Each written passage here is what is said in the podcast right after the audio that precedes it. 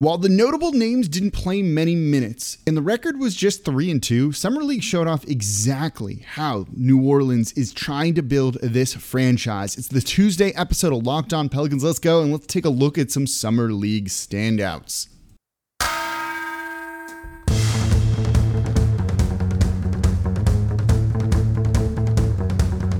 You are Locked On Pelicans, your daily New Orleans Pelicans podcast part of the Locked On Podcast Network. Your team every day.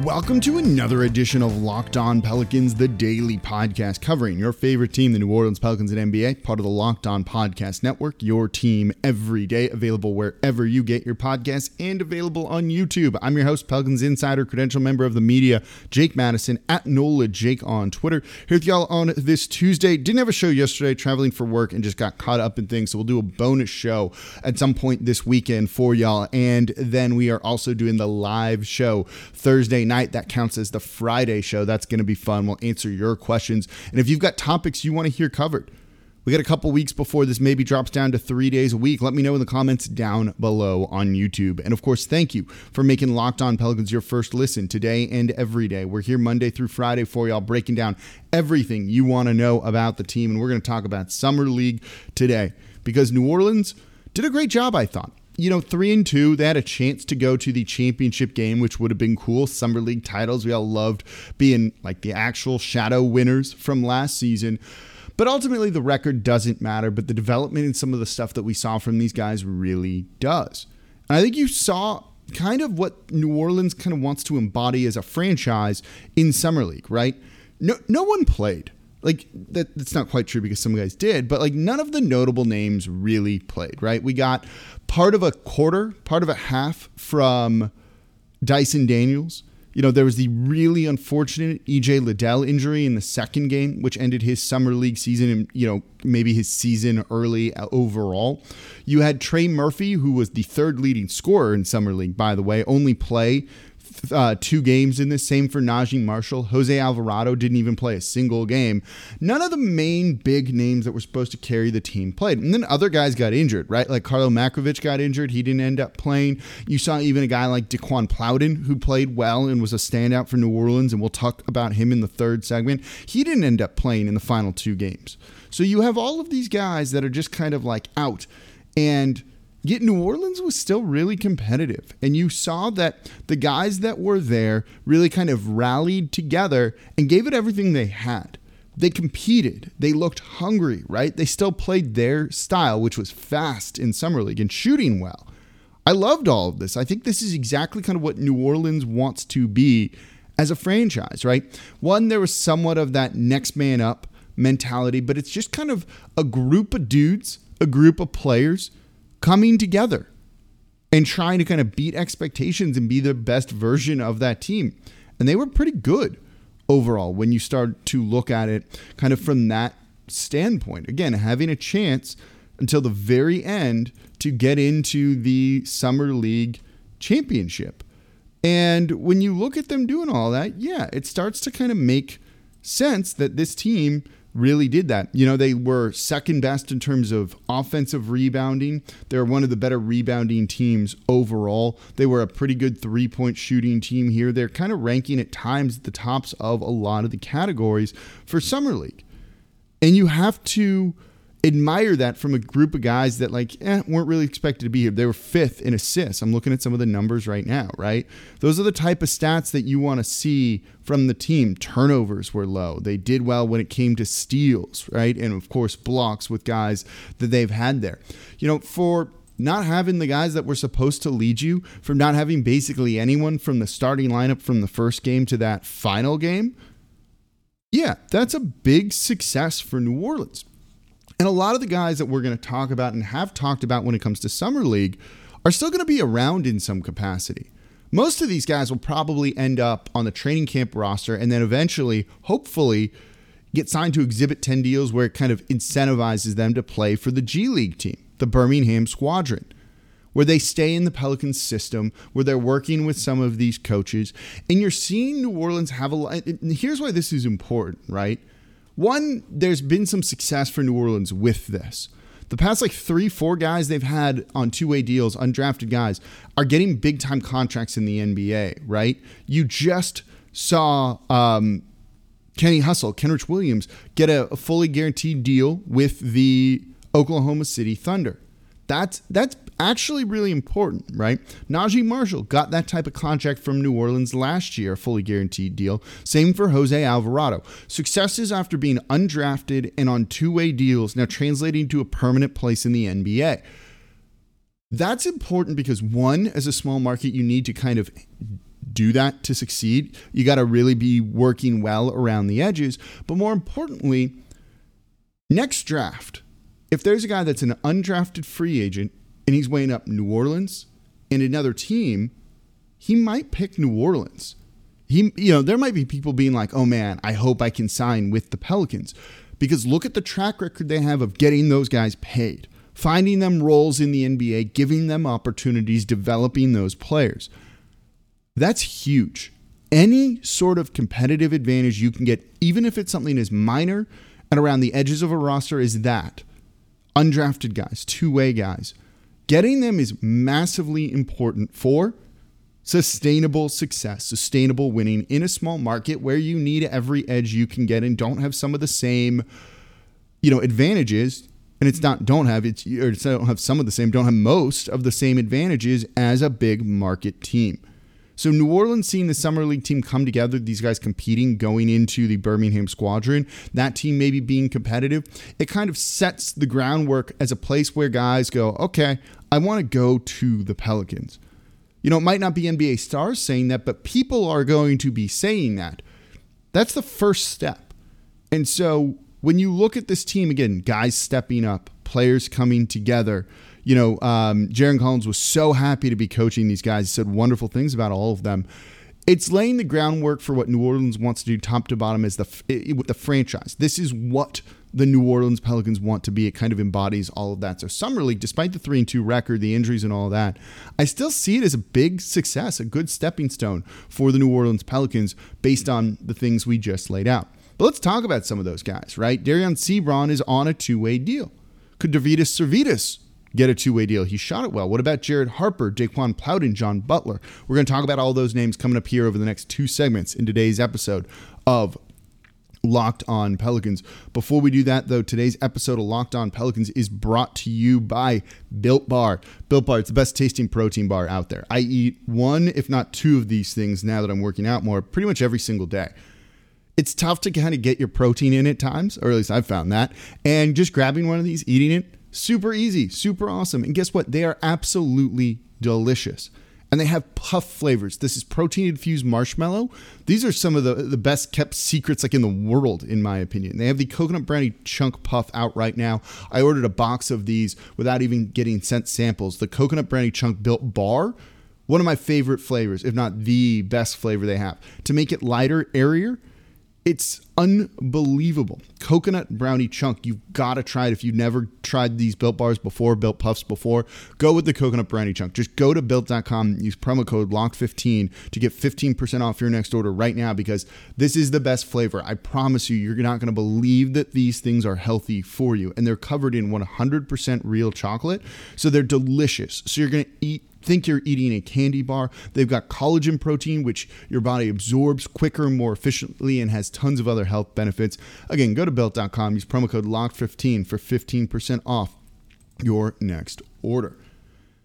And thank you for making Locked On Pelicans your first listen today and every day. We're here Monday through Friday for y'all, breaking down everything you want to know about the team. Summer League, we are recapping it right here really proud of the team, showing you that this is a team on the rise, not just at the NBA level, but on the basic level with the G League too, and giving them some sort of competitive advantage. So subscribe wherever you get your podcast, tell a friend about the show, and of course, leave a comment on YouTube. Who were you most excited about who, who you saw play in Summer League? Was it Daeqwon Plowden? Was it Sirvydis? Was it Butler? Was it Seabron? Was it Harper? Was there someone else that I'm missing in there?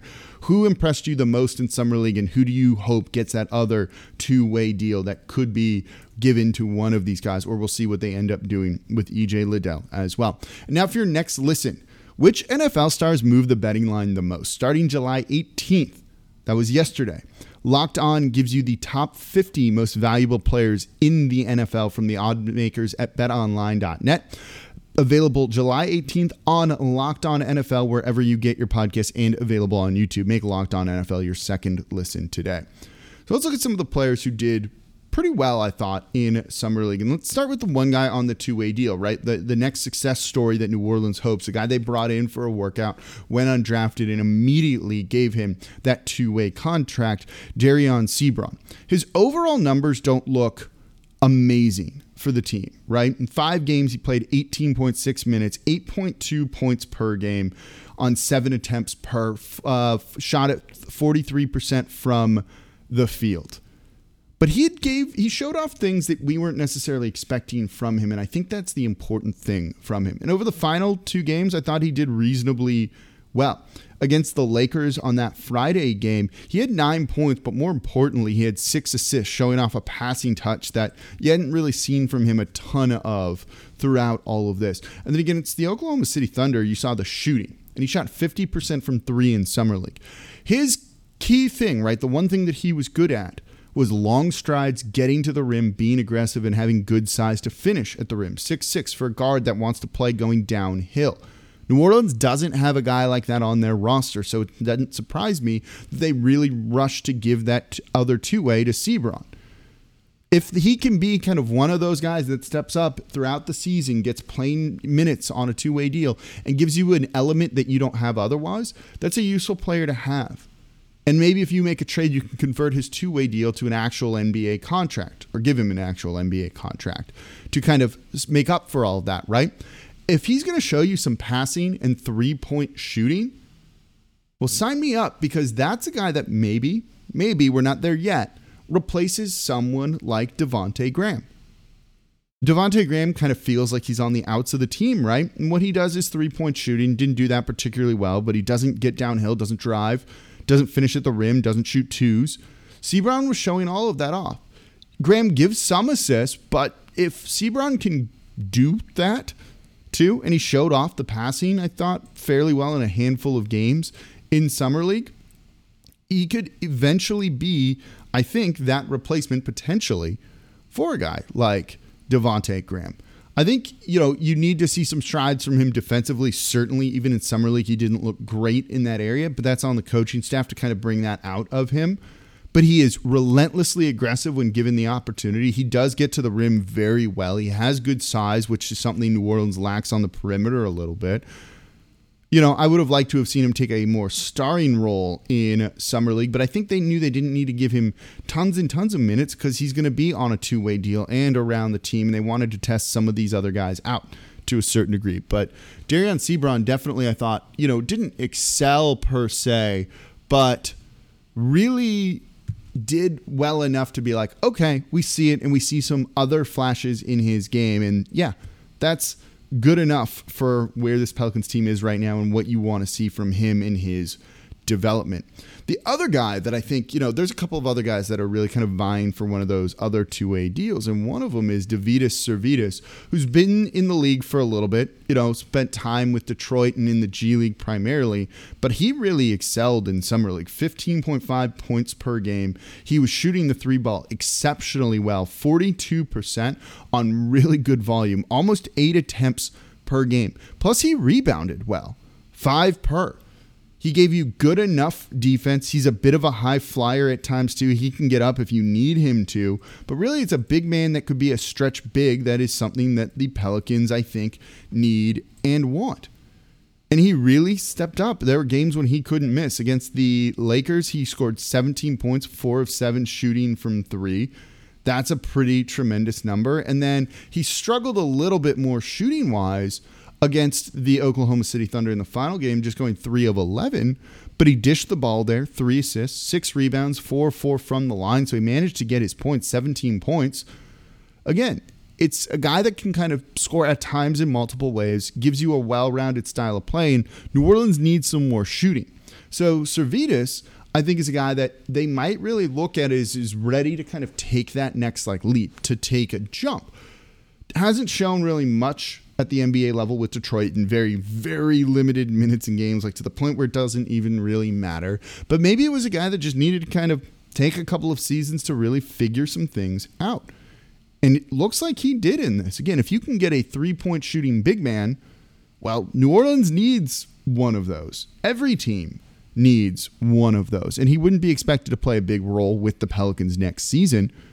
But a guy that has a stroke like that shoots it on eight to almost eight attempts per game and 42%, that's tall. That you could pair in theory next to Zion Williamson. You know, he's 6'8, 6'9. I don't hate the idea of that, at least giving that guy a two way contract. So when there is an injury, bring him on in. Let's see what he does. And if not, you know, you haven't invested that much in a guy, but I think he's definitely someone that could be a good, strong option for New Orleans with that other two way deal. And that's open, right? We don't know what they're going to end up doing with EJ Liddell. That injury is just such a disappointment and awful for him, and we feel terrible about it. And New Orleans maybe gives it to him to try and do the right thing. I don't know if you really would need to clear a roster spot for him. You could. You could clear a roster spot, sign him, and then see if you can apply for an injury exception. You can often then get an extra contract that you can use to sign someone. It's got to be a free agent on a one year deal.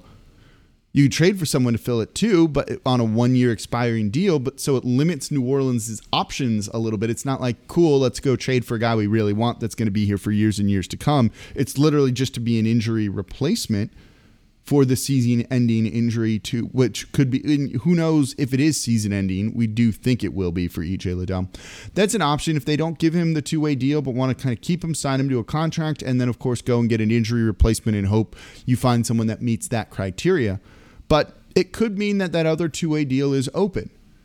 And that's why I think it's worth looking at all of these guys who played particularly well. And I thought Sirvydis really did a good job. And again, three point shooting big man, you want more of those in the NBA on the team, and he's definitely a guy that could do it. But I also think some of the other names we're going to mention, Jared Harper, Daeqwon Plowden, and John Butler, also have a chance to kind of get that other two way deal if we're taking EJ Liddell out of the mix for everything. So that's coming up here next in today's episode of Locked On Pelicans. And thank you for making Locked On Pelicans your first listen today and every day. We're here Monday through Friday for y'all, breaking down everything you want to know about the team. We're going to have a live show Thursday, 6 p.m. Central. Come join me. I will answer your questions. We'll talk about all the biggest stories around this team and how fun are the Pelicans going to be next year. I cannot wait for basketball season to start. I really wish it was like tomorrow. We got a little bit more of a ways to go, but we'll definitely fill the time because there's no end of stories here around this Pelicans team. So subscribe wherever you get your podcast. Tell a friend about the show and leave a five star review with a comment. And of course, comment down below on YouTube. Who do you think should get the other two way deal? Should they just give it to EJ Liddell? Should it be one of the other names that we're bringing up? And who impressed you the most in Summer League?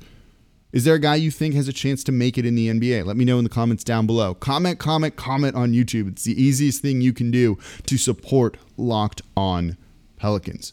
So let's look at some of the other names, right, that did well in Summer League. And let's start with Daeqwon Plowden. This is a guy that I think has a very legitimate chance to earn that other two way deal for New Orleans. Didn't play in the final two games, and he didn't need to. You know, in the three games that he played, 16 minutes per, he scored 11.3 points per game on 5.7 shot attempts. That's really good efficiency. He also chipped in four rebounds as well. This was like a big man that just kind of went out and did some big man things. Oh, and he also shot the three ball well, 50% uh, from three. He's more of a wing than a big man, but he's a bit of a high flyer and can be a bit of a finisher, above the rim finisher too on alley oops.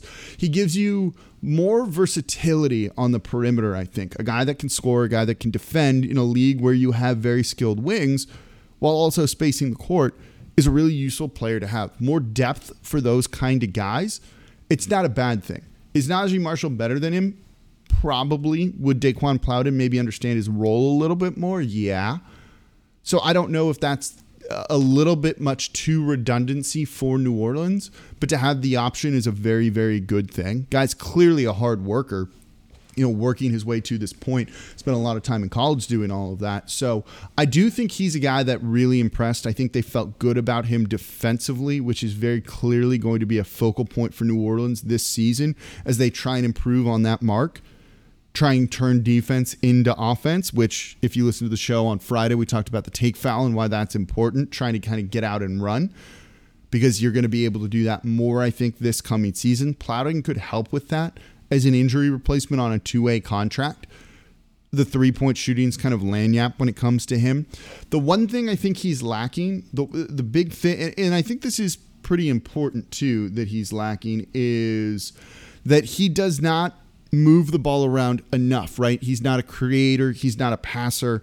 You want your wings to be able to create for others. Athletic wings that are mobile, which Plowden is, that can pass the ball and create for others, huge in the NBA right now. Think Brandon Ingram, right? Plowden's lacking that, and I wonder if lacking that's enough to keep him out of the running for that other two way deal. Then you also have John Butler, you know, a guy that kind of is just like a sharpshooter to a certain degree. There are a couple games when he was basically just perfect and wouldn't miss out there whatsoever. You know, coming in from Florida State here, he played very well for New Orleans in the four games that he was out there.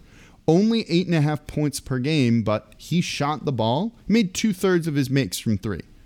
I don't really need to tell you anything else. That's kind of what his role would be. He's a shooter. He's going to go out there, he's going to take shots, and that's going to be that. You know, can he go out there? He was perfect six of six in the final game. He was perfect from the field, nine of nine against the Oklahoma City Thunder, 25 points, led scoring for New Orleans. You know, it's a shooter's league. Getting a guy like that, you know, in summer league, cheap shooting, you know, maybe I don't think that's the the worst guy that you could really look to try and bring. He's got excellent size, right? Excellent size at almost seven feet tall. So he can get out there and he can try and score. He can try and play. I think he's someone that's worth keeping an eye on just because he's so kind of different, but he's very one dimensional. Not a great rebounder, not horrible at it, but not amazing. You know, and then there's also John Petty Jr., who was out there taking shots for New Orleans, making some threes for them as well. Though he shot more realistically 37%, but on 5.4 attempts. So it's a higher number there as opposed to uh, John Butler, who's only 2.3 per. That's double the volume.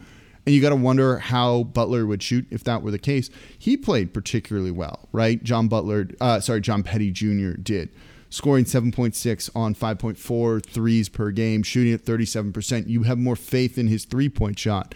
So those two guys are kind of your options if you need some potential cheap shooting, something along those lines.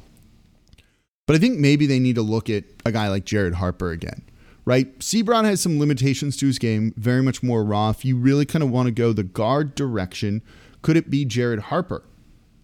17 and a half points per game for the Pelicans in Summer League. Did not shoot the three ball well, but 4.3 assists to just 1.8 turnovers on very high usage. This dude was what like relentless in a couple of games, getting downhill, attack, attack, attack, attack, and try and just see what he could create almost through sheer force of will for New Orleans. I think the problem with him to a certain degree is that he's just not the most efficient scorer if he's not getting to the line. He does get to the line pretty well, but he does not shoot a pretty field goal percentage. So he had 20 points against the Lakers. That's on 16 shots. That's not bad. But he did also just shoot 37.5% from the field. He made it up with six trips to the free throw line where he hit all of those threes. That inefficiency worries me a little bit, I think. And then, of course, if you do want to go, well, big man, I forgot to mention him in the open. I should have said him here because I was very impressed with him. Tyrique Jones giving you some rim protection, something New Orleans desperately needs. And I thought he did great. He's a low usage center that will go out and try and do some things. Averaged over a block per game. He had a uh, number of games with multiple blocks you like to see that out of those type of guys. He's fearless. He's a very strong rebounder. You know, I do think if New Orleans was dipping into free agency, they'd want another center. Maybe this is the way you find it while you still have that roster spot problem. So Tyrique Jones could earn it as well. All those guys were the standouts for New Orleans. And again, shows you there's some options there. That's great to come out of summer league with those type of options We'll see what New Orleans ends up doing with the two way deal. But if there's a name there that you think they really should sign for that contract, let me know in the comments down below on YouTube. And that's going to do it for this episode of Locked On Pelicans. Thank you all very much for listening. Don't forget, live show Thursday, 6 p.m. Central.